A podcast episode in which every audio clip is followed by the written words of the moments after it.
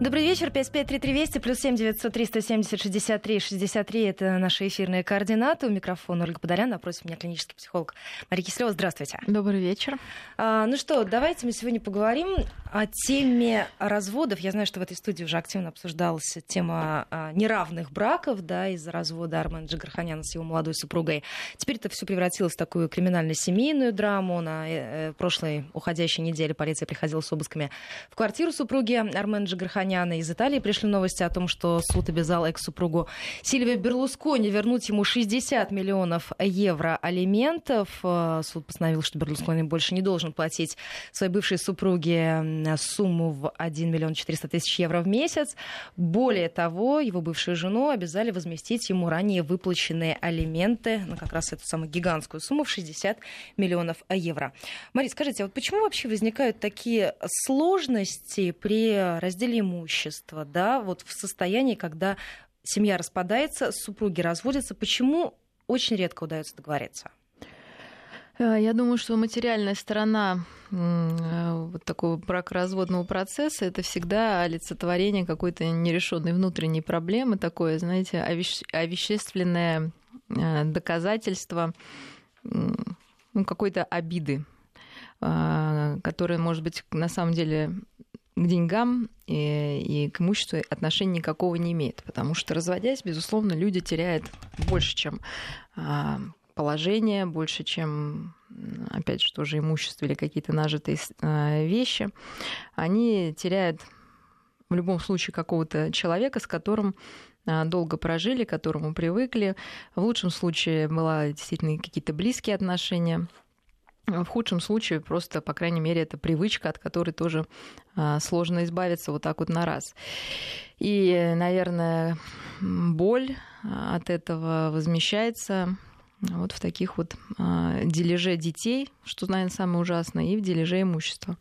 Потому что, в принципе, если бы не было такой, наверное, бури эмоций, все можно было бы решить значительно проще и без вот этих скандалов, которые постоянно выплывают. Вот. Но, конечно, бывают случаи, когда браки и отношения создаются не для отношений, а как решение некой материальной проблемы. Тогда, собственно, вопросов, наверное, не возникает. Почему? Тогда женщина в первую очередь смотрит на счет, да? Тогда, конечно, понятно, что идет дележ того, за что, собственно, на чем строился этот брак.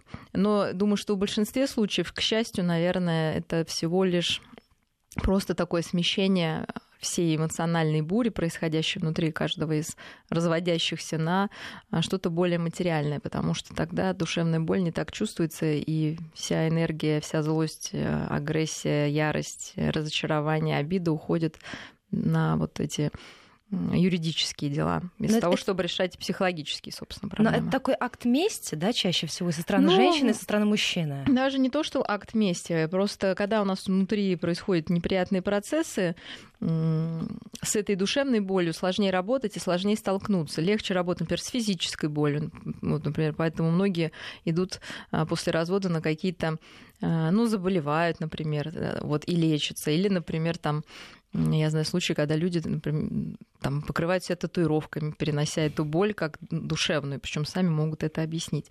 Кто-то вот начинает делить что-то, потому что вот эта энергия, выделяющаяся при разводе, отрицательная, должна куда-то направиться.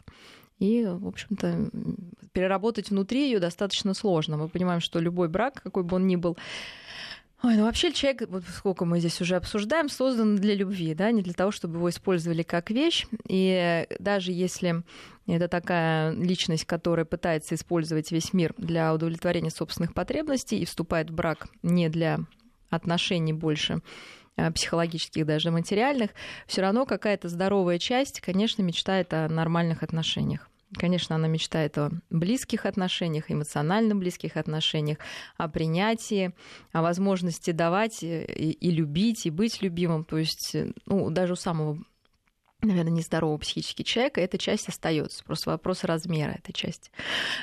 И когда отношения рушатся, даже эта маленькая часть, она все равно очень-очень страдает. И что происходит в этот момент? Происходит действительно потеря вот этой надежды, потеря иллюзии на то, что возможно создать хорошие отношения. Оно бьет прежде всего по чувству, по идентичности, по самооценке. Вот. И второй по чувству безопасности. И пока эти два ощущения собственной целостности и хорошести, и чувства безопасности существования в этом мире не восстановятся, человек будет страдать. Вот. И как-то пытаться справляться с этим страданием. Вот кто-то пытается обезопасить себя с помощью большого количества домов, машин и денег. Ну, кто-то тоже, с головой в новые отношения пытается окунуться. Кто-то повышает свою самооценку, кидаясь незамедлительно в новые отношения. Мы знаем, что обычно они ничем хорошим не заканчиваются, потому что человек еще не пережил предыдущую утрату, поэтому он не готов еще к новым отношениям. То есть любая потеря очень болезненная, и должны быть решены очень многие задачи, прежде чем можно будет построить новую жизнь на этих руинах. А скажите, а это всем присуще, и мужчинам, и женщинам? Вот это вот, помните, как у Гурина из «Москва слезам не верит», да, что я живу, как будто жизнь на черновик пишу. То есть и мужчине, и женщине после развода кажется, что вот с этой не получилось, но где-то ходит там моя женщина, мой мужчина, вот с ним обязательно получится. И нерешенные в предыдущих отношениях, в предыдущем браке проблемы, они перетаскиваются туда в новое. Конечно, 100% перетаскиваются в новое. И очень хорошую вы такую аналогию, потому что, как вы начали говорить, мне прям хотелось сказать, причем здесь кто-то где-то бродит. Вы начните с себя, потому что чаще всего у людей есть ощущение, что где-то есть идеальный человек подходящий. Ну, конечно, мы понимаем, что кому-то есть более-менее друг другу подходящие люди. Невозможно вот универсально, ну, что все люди друг другу подходят. Это, конечно, есть этот момент. Но сказать, что где-то есть идеальный человек, который 100% подойдет, это тоже такая же иллюзия. И мне больше нравится выражение, да, тоже какого-то классика, я не знаю, сейчас не вспомню, кто это сказал, что каждый последующий брак — это победа надежды над опытом. Да? Потому что, конечно, мы надеемся, что будет все лучше, но если не проработаны проблемы предыдущие, конечно, человек попадает в те же самые ловушки. Более того, он ищет точно такого же типаж, даже если ему кажется, что человек совершенно другой, но какие-то вот зацепки будут все равно, может быть, не такие очевидные, напоминать предыдущего супруга. Также будут какие-то ошибки совершаться, и, конечно, будет разочарование. То есть эта надежда, она будет гаснуть. И мы знаем, что повторные браки длятся обычно меньше, чем предыдущие по статистике, именно потому что надежды не всегда оправдываются. Поэтому прежде нужно работать над своими ожиданиями, иллюзиями, действительно проработать причины расставания. А может быть, проработав эти причины, не захочется и разводиться, потому что часто причины достаточно какие-то совершенно решаемые, назовем так. Вот, и нет смысла опять кого-то искать, чтобы потом иметь то же самое. А скажите, а их совместно нужно прорабатывать? Или, допустим, когда пара находится в кризисной ситуации на грани развода, да, то лучше пойти и вдвоем работать над теми проблемами, которые есть в семье, или делать это поодиночке, или одному человеку, мужчине или женщине, когда они осознают, что есть проблемы, которые нужно решать? Ну, по-разному бывает. Конечно, в идеале люди понимают, что кризис наступил в семье. Прежде всего, они понимают оба, что это кризис, потому что чаще всего бывает, что только один человек чувствует себя неуютно, а второго, например, все устраивает. Вот это сложная ситуация. Да? Если оба человека понимают, что наступил некий кризис, и люди искренне хотят сохранить эти отношения, потому что в них хорошего больше, чем плохого, вот, но это плохое как-то расшатывает вот это оставшееся хорошее. Ну, иногда бывает совсем мало хорошего, но, тем не менее, отношения цены своим прошлым, я не знаю, детьми, там, нажитым каким-то совместным эмоциональным, прежде всего, опытом. И тогда люди, конечно, могут вдвоем пойти, и это в идеале, и разобраться, что же происходит. Потому что не бывает никакой ни одной семейной жизни, чтобы она не проходила через определенные кризисы, чтобы она не происходила через определенные, не знаю, там, такое, знаете, снижение страсти, градуса. Да, снижение градусов, снижение страсти там друг к другу, какой-то даже любви, доверия. То есть это же жизнь. Мы понимаем, что каждый день мы меняемся, и сегодня утром, может быть, мы полны там любви, надежд, а к вечеру из-за по какой-то совершенно, может быть, косвенной причины нам вдруг кажется все бессмысленным, безвкусным, в том числе и наш супруг. Вот. Вопрос, что с этим делать, и причина ли в конкретном человеке, может быть так, что у одного из пары кризис. Вот, и он становится немножко другим, а второй не догоняет, что у него кризис. и пытается его как-то тормошить, подбадривать, а тому не нужно в этот момент это подбадривать. Но он меняется, да, то, что люди меняются в процессе жизни. И вот эти, если циклы не совпадают, то что получается, что вот они расстаются. Хотя, может быть, нужно было просто более внимательно друг к другу отнестись. А скажите, по статистике, насколько я помню, около 30 или даже больше процентов мужчин пытаются вернуться в семью после расставания спустя год. Ну, побегали, поняли, что, как сказать... У мужчины, мне кажется, ну, у меня такое есть предположение при работе. Я статистикой вот такой не интересовалась. Как ни странно, их, наверное...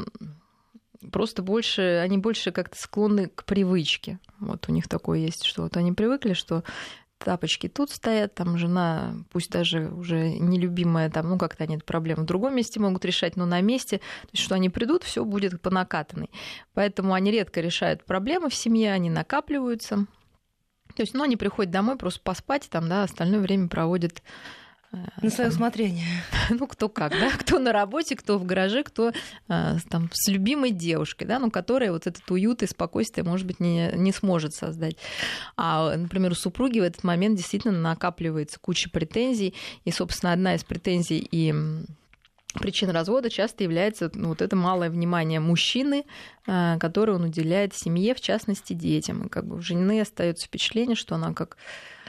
такая, знаете, ну просто в прямом смысле, как просто домохозяйка, а не женщина, да, там мать и кулинар, там, я не знаю кто, которая посвящает всю жизнь вот этому быту.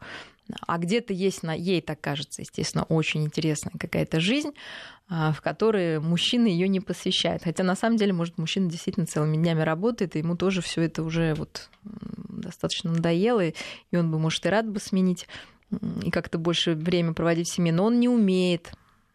Очень часто, но не умеет он, но не дано ему, да, потому что в семье были какие-то отношения такие. Нет, не было образца, да, для подражания. Там его, может, папа был достаточно холоден с детьми там.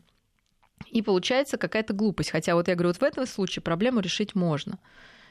Потому что никакой реальной причины, ну, нету, да, для расставания. Просто вот, ну, какой-то идет разладка такая. И люди не умеют говорить. То есть основная проблема, вот я считаю, любого развода, это то, что люди не умеют говорить о своих проблемах. Ну, то есть они просто либо эти проблемы замалчивают, либо очень поздно они уже пытаются высказать их друг другу в такой ультимативной форме. Да, или в скандалы это все превращается, которые тоже выматывают, безусловно. Но должно же пройти время для какого-то такого важного разговора. Вот люди расстались, разъехались, и они не должны на этих эмоциях пытаться высказать какие-то друг другу претензии. То есть нужно для этого остыть? Нужно в себе проработать, да, собственно. Мы уже много говорили о циклах семьи, то есть изначально люди сходятся на идеализации. Они действительно видят друг в друге только то, что их объединяет. Они видят друг друга, естественно, в иллюзорном, таких в розовых очках, прям вот, знаете, с самыми розовыми стеклами, какие можно себе представить.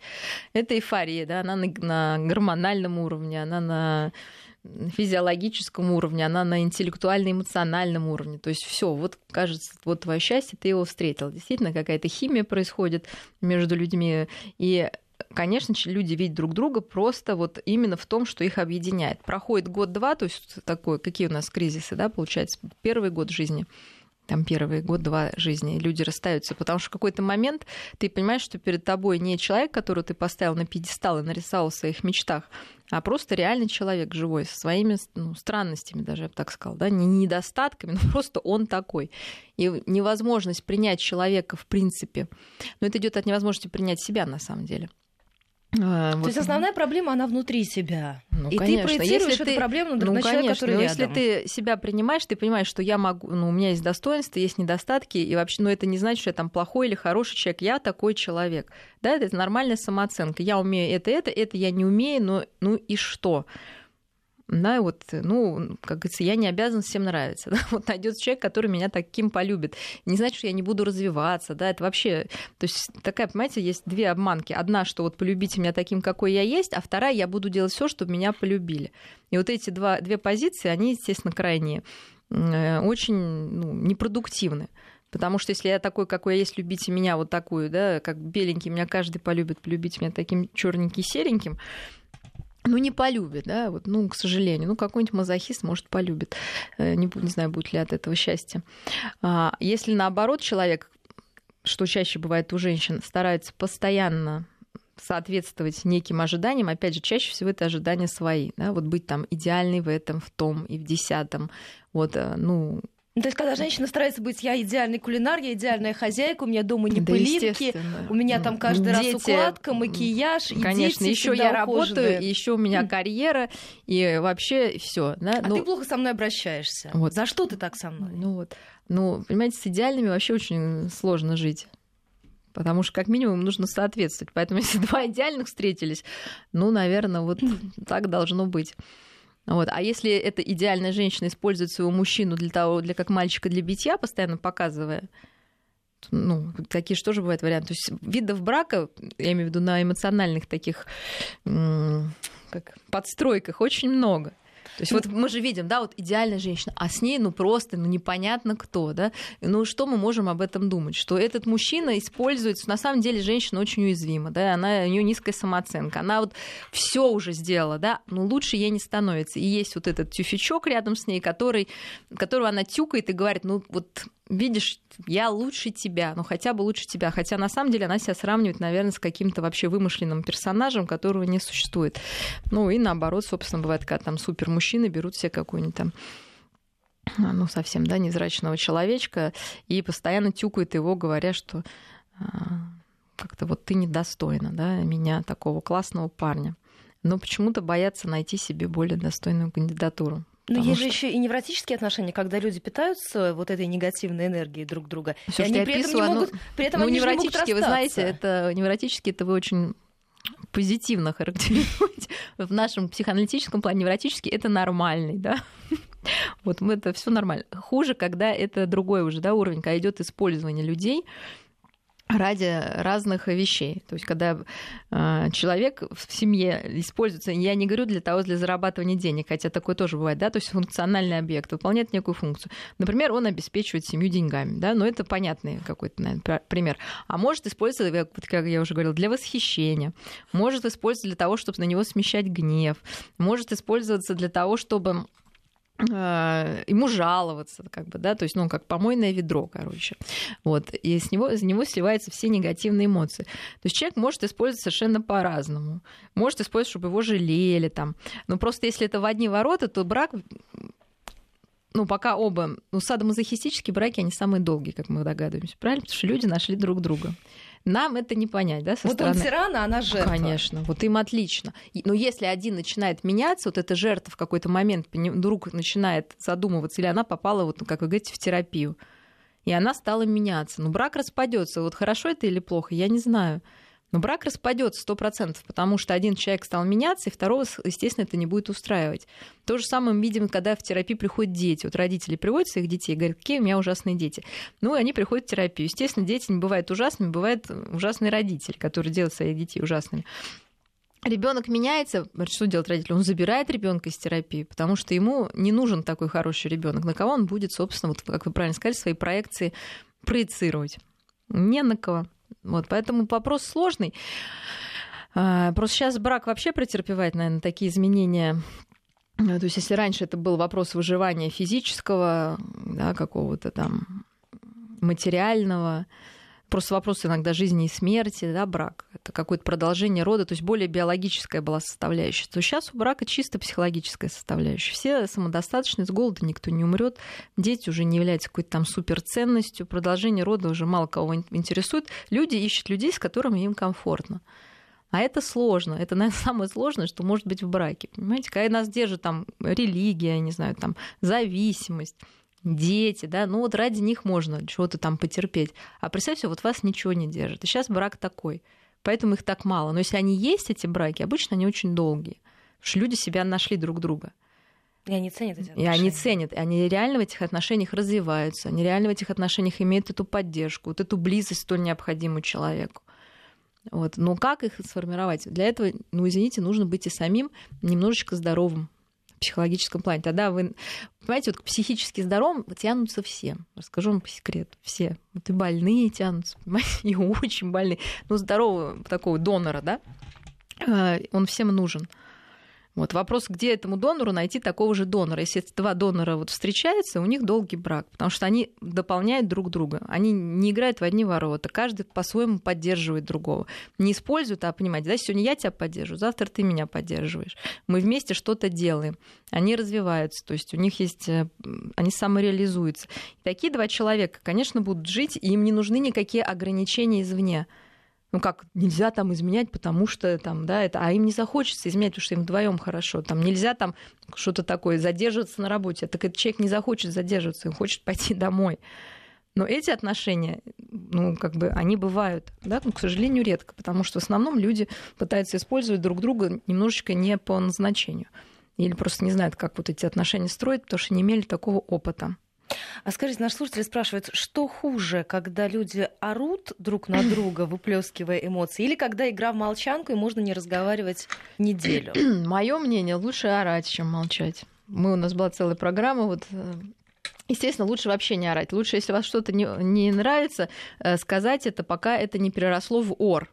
Вот. Молчание всегда заканчивается плохо, потому что либо человек потом начнет орать вот так вот, да, либо ну, просто что-то внутри рушится, понимаете, это будет... Ну, если человек ломается и уходит, всё. То есть, ну, он может ломаться, либо он начинает сам как-то деградировать, либо он начинает болеть, что чаще всего происходит, особенно с женщиной, ну и с мужчинами тоже. Потом какая-нибудь депрессия развивается. Смысл молчать? Вы живете с этим человеком, он самый близкий для вас. С кем еще можно обсудить это? Я вообще не понимаю, зачем молчать? Мы люди, ну, человек, он социален по своей природе. Ему нужно... И любую проблему, на самом деле, можно решить. Вот, если есть на то желание. И лучше решать ее до того, когда она прирастет действительно в проблему. А когда это просто какая-то неприятность мелкая, почему это не обсудить сразу и не оговорить? Вот, потому что обычно все это накапливается. Почему вот это лавинообразные скандалы? То есть, потому что какая-то капля последняя капает, да, и мы имеем уже вместо спокойного разговора совершенно безумную там ссору, о которой можно потом поговорить, какие бывают ссоры, зачем они нам тоже нужны, для чего-то, конечно же. 553320 плюс 7-900-370-63-63 это наши эфирные координаты. Присоединяйтесь. Есть вопрос по поводу роли родственников, вот когда отношения находятся в фазе кризиса. Но мы сейчас прервемся буквально на несколько минут. У нас впереди новости. И сразу после короткого перерыва на выпуск новостей вернемся и продолжим этот разговор с клиническим психологом Марией Киселевой. Альтера Парс с Марией Киселевой. 19:33 в Москве. Мы возвращаемся в программу 553320 и плюс 7-900-370-63-63 наши эфирные координаты. Мы с вами планировали зайти на территорию вообще, какие бывают ссоры, скандалы внутри семьи. Ну, вот мы уже начали говорить, и зачем они, главное, нужны. Да? То есть основная такая история скандала — это когда чаще всего начинается с ничего. Да? Просто затрагивается некая точка Z. И обычно у каждой семьи эта точка невозврата своя. Для кого-то это вопрос там, воспитания детей. Вот, да, когда обычно доходит до этой точки, болезненные люди начинают, в общем-то, припоминать все, что вообще накопилось за всю жизнь, потому что почему-то очень сложно говорить на эту тему. Чаще всего это вопрос денежный. Вот, да, вопрос, кстати, сексуальный. И вопрос родственников, наверное, да. Вот. То есть у каждого своя какая-то, да? Ну, вот обычно у каждого педали, своя. Ты её нажимаешь и понеслась. Вот, просто обычно вот к этой накапливается куча претензий, да, до какого-то момента, и потом они начинают лавинообразно накрывать супругов. И уже в ход идет тяжелая артиллерия, личное оскорбление, в общем, привязывание каких-то, опять же, родственников. Часто вот вы начали про них. И вообще твоя мама, вот, а твой папа и так далее. Что дает этот скандал семье? Ну, прежде всего, конечно, если люди долго молчат, это, по крайней мере, хоть единственный способ донести друг для друга, что мы чем-то недовольны. Уродливый, безусловно, но и хотя бы единственный. Потому что, повторюсь, если долго-долго молчать, то как-то, наверное, это самый грустный брак. Когда люди просто молчат и живут как соседи, живут... Вы понимаете, когда что-то сдерживается, ты не можешь... очень много энергии на это уходит, и тогда не хватает энергии на развитие отношений. Вот. И в нашей культуре, безусловно, для женщин отведена роль терпеливой терпеливой женщины. В общем, она должна как-то Внутри все это переживать. Все внутри это переживать, да? Ну, это не приводит к чему-то хорошему, да, то есть приводит к женской депрессии. Женская депрессия очень плохо сказывается на детях, потому что мать — это эмоциональный донор детский, это, ну, и это правильно. Вот, а если мать в депрессии, то она не может быть донором, она остается реципиентом, дети ее развлекают, дети, конечно, становятся, берут на себя неприсущие для детей роли, то есть неких утешителей, неких нарциссических объектов, когда они должны радовать мать своими успехами не для себя, потому что чтобы она хотя бы там как-то улыбнулась. В общем, это тяжело, молчание. Поэтому в лучшем случае вот люди накапливают, потом, в общем-то, высказывают. И это единственный способ, наверное, какой-то коммуникации, пусть даже уродливой. Второе, часто вот такая ссора для чего нужна? Потому что других нету у людей способов вот этой эмоциональной близости, для эмоциональной близости. Потому что любая ссора, вы понимаете, да, это очень эмоционально заряженная вещь. То есть люди становятся... То есть мира не существует другого, да? Даже дети рядом, там, кто угодно. Да? То есть это два человека, они вдвоем, они эмоционально заряжены, они в одной энергии, скажем так, крутятся. После этого наступает облегчение. Все это очень напоминает сексуальные отношения. Поэтому третий пункт, да, часто ссора может предшествовать сексуальным отношениям, как примирение дальше идет. То есть, значит, мы не можем себя как-то по-другому завести. Но, к сожалению, чаще всего она заменяет эти сексуальные отношения. Поэтому мы ищем проблемы в постели. Да? Почему, собственно, такие бывают, ну, если люди склонны вот к таким жарким выяснениям отношений. А вот скажите, сейчас как раз вопрос в тему. А бывает такое, что муж специально провоцирует жену на ссору?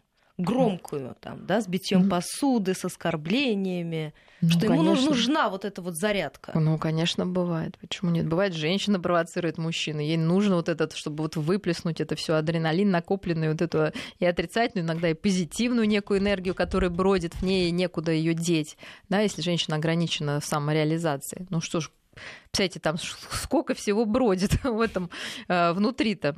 Да, если человек действительно энергичный и хотел бы что-то делать, вот в какой-то момент это все выливается на... Ну, да, и мы дальше должны сказать, что конфликты...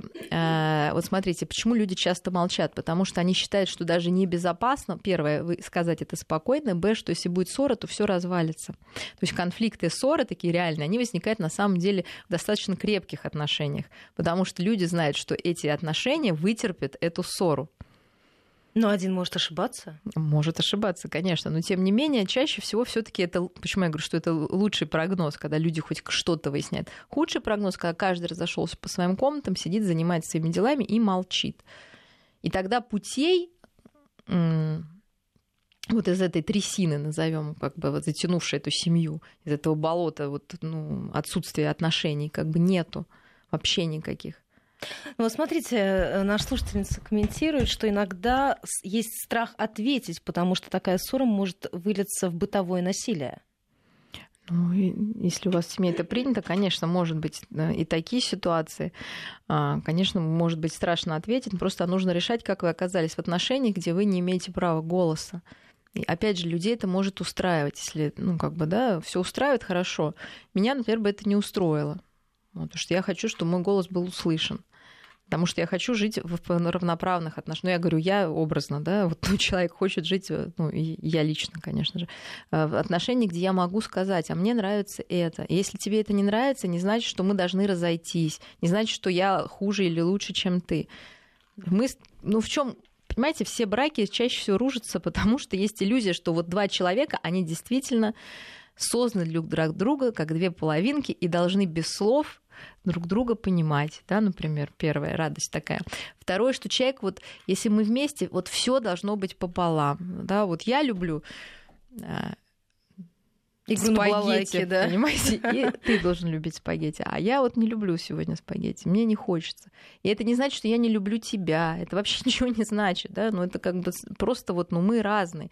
И признание этого, вот я говорю, если этот кризис не пройти, когда, ну на самом деле каждый ребенок проходит такой кризис, когда у него мама идеальная, потом он понимает, что мама не идеальная, да, мама может уйти, мама может наругать, да, и в какой-то момент ребенок считает, что мама плохая, и появляется такой детский персонаж, как Баба Яга, то есть у нас есть расщепление на добрую фею, которая исполняет все желания, и на злую Бабу-Ягу. То есть вот это расщепление в детском сознании, оно нормально для детей.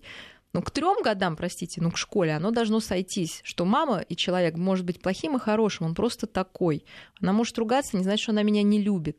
Потому что что часто бывает в семье? Кто-то что-то сделал, замечание, другой человек воспринимает это как, ну, понимаете, просто, то есть для этого другого человека это просто разрушение некоторое, что ему сделали замечание. То есть это опрокидывает все. То есть он считает, что его не любит, не ценит и так далее. А скажите... Кому тогда этот вопрос? Вот к этому человеку, который так считает, почему у него такая хрупкая вот эта идентичность, которая от одного замечания, пусть даже очень близкого человека, разрушается. Ну, понимаете, да, что так не должно быть. Наверное, действительно... Но это все родом из детства. Ну, откуда же еще? Конечно, все отношения мы приносим из детства. Вопрос, что когда мы вырастаем, мы не должны говорить, что, ну да, меня так воспитали. Когда мы выросли, мы должны понять это и что-то с этим сделать. А сделать можно. Может быть, не на 100% измениться, но что-то изменить можно, конечно же. Ну, то есть вот я... Вот да, я такой, прими меня такой, как есть. Вот, или мы слишком разные, например. Ну, да, разные, расходитесь. Понимаете, когда приходит пара, говорит, или женщина, он меня не устраивает, он такой, ну не устраивает, ну иди, найди лучше, как говорится. Тебя же что-то держит с этим человеком. Значит, скажите, что устраивает. Давайте строить отношения на позитиве, а не на негативе. Человека может устраивать там 90%, 10% не устраивает.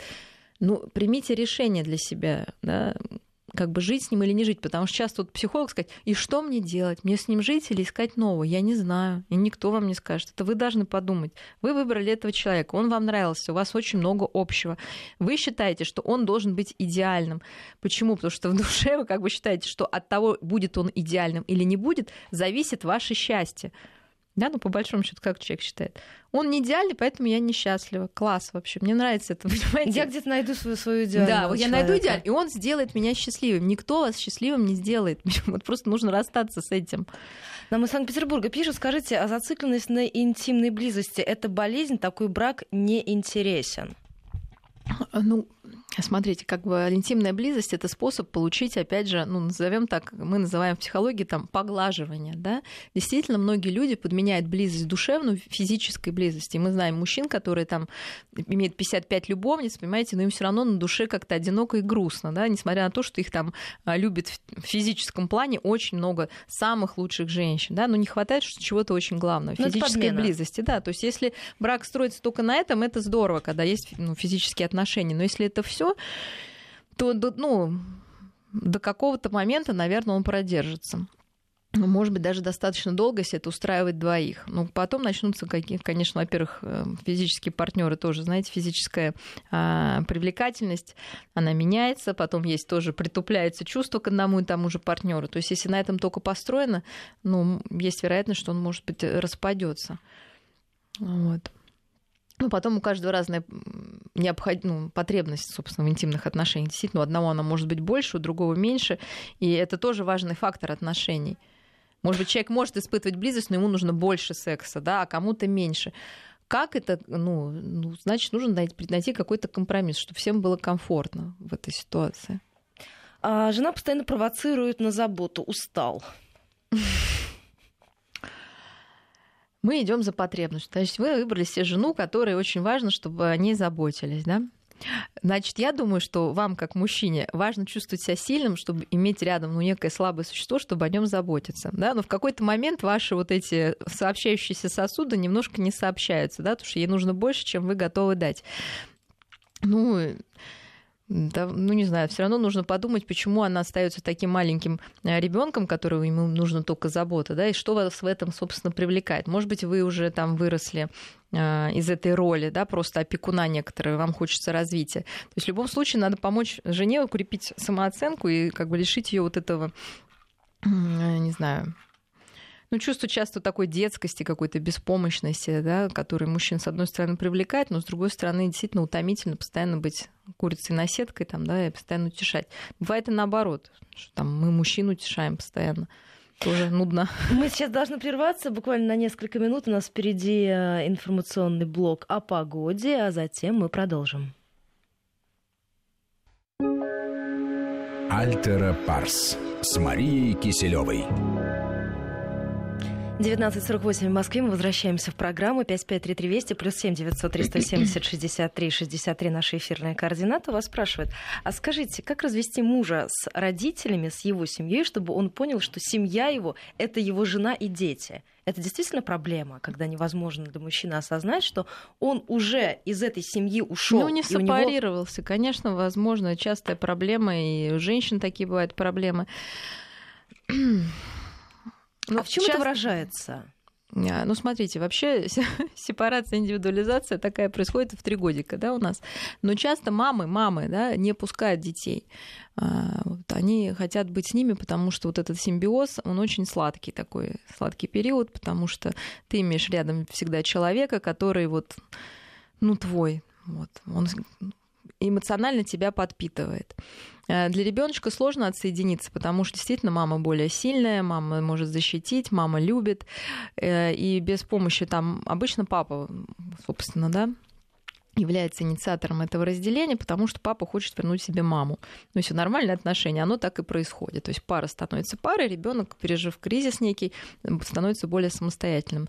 Дальше следующее – это подростковый возраст, когда уже происходит более глубокая сепарация, когда мы обесцениваем наших родителей, вот, когда мы делаем наших родителей плохими, потому что нам нужно, опять же, от них эмоционально сепарироваться. Самое главное – это эмоции. Мы можем жить на другом конце света, но эмоционально советоваться с мамой постоянно в своих поступках.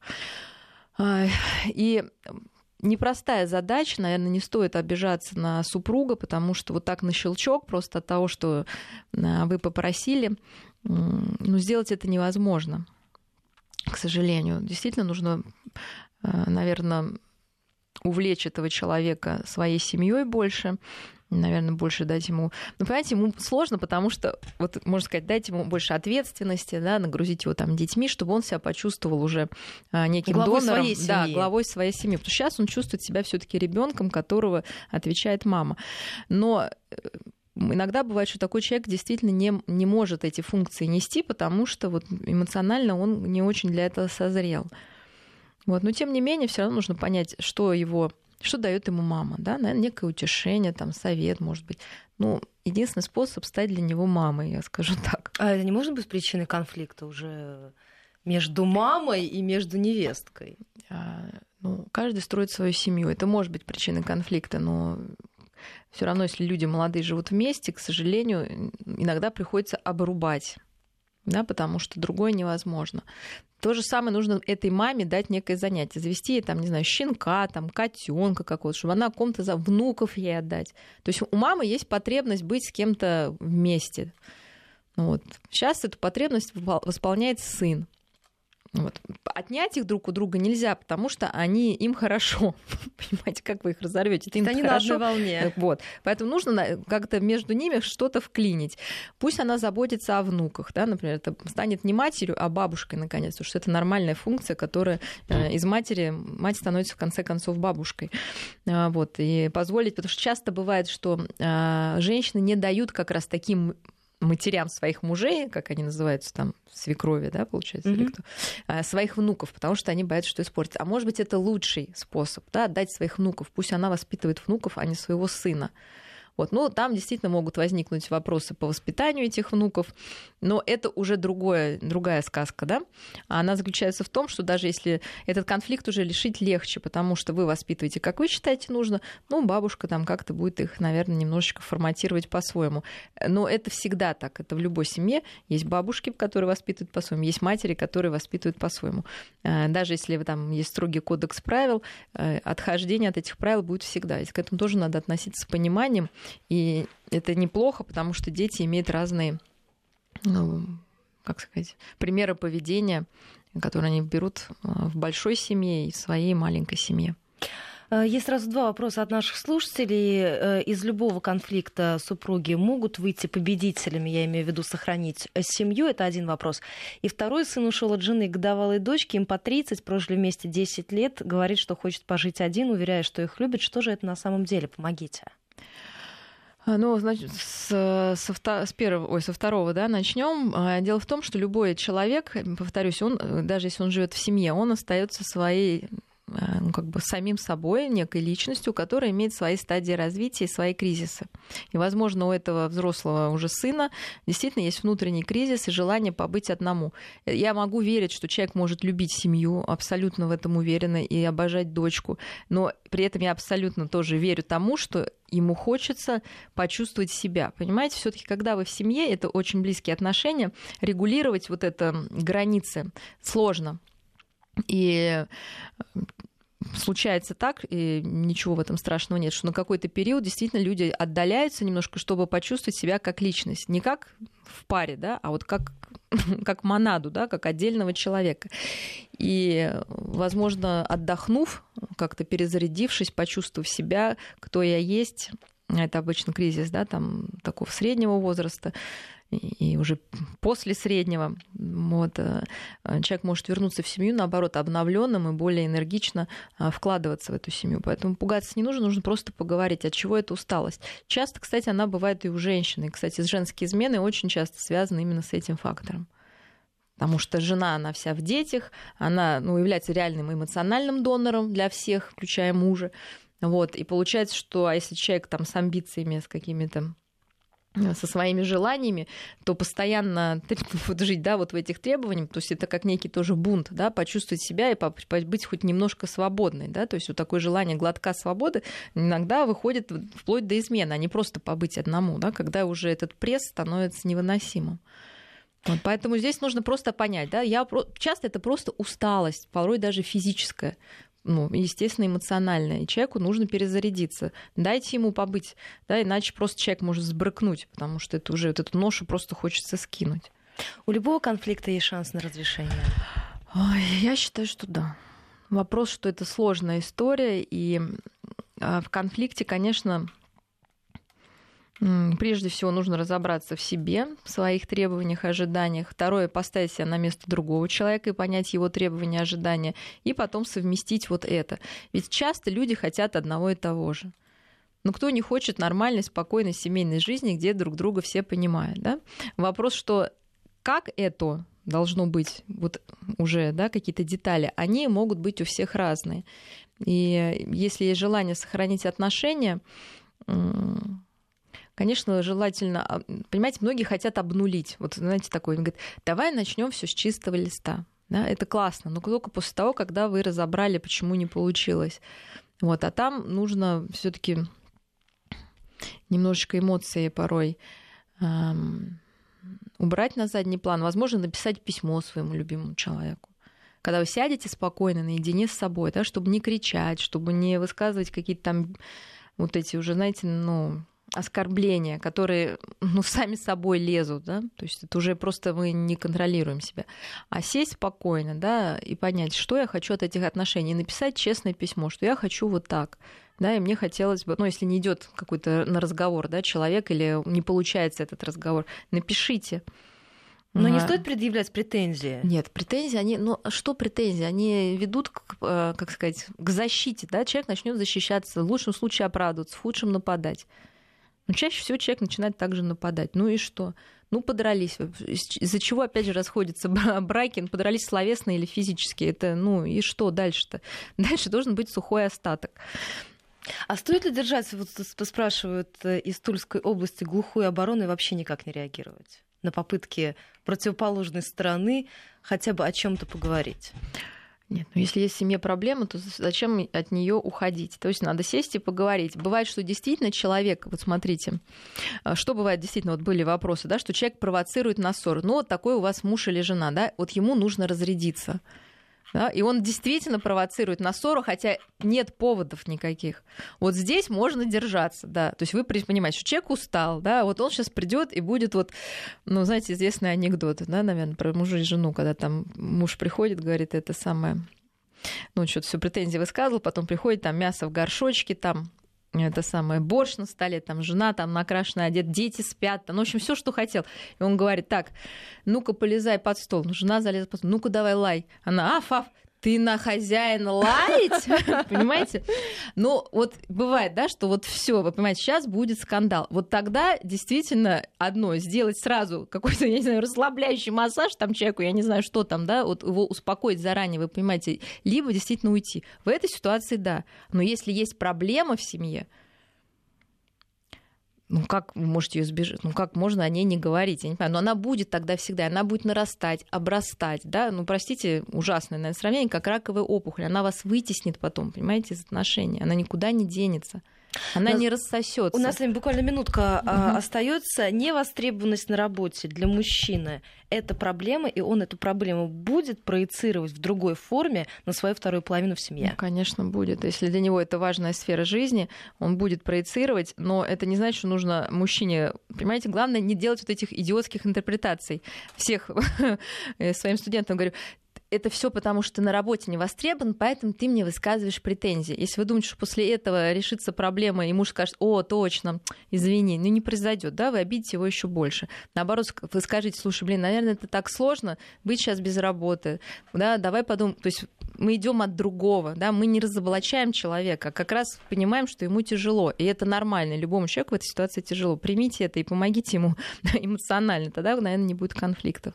Спасибо вам большое за этот разговор. Мария Киселева, клинический психолог. Как всегда в это время, на следующей неделе, в воскресенье, программа «Альтрапарс» в прямом эфире. Мы сейчас прервемся. У нас впереди новости начала часа. И буквально через несколько минут вернемся и продолжим.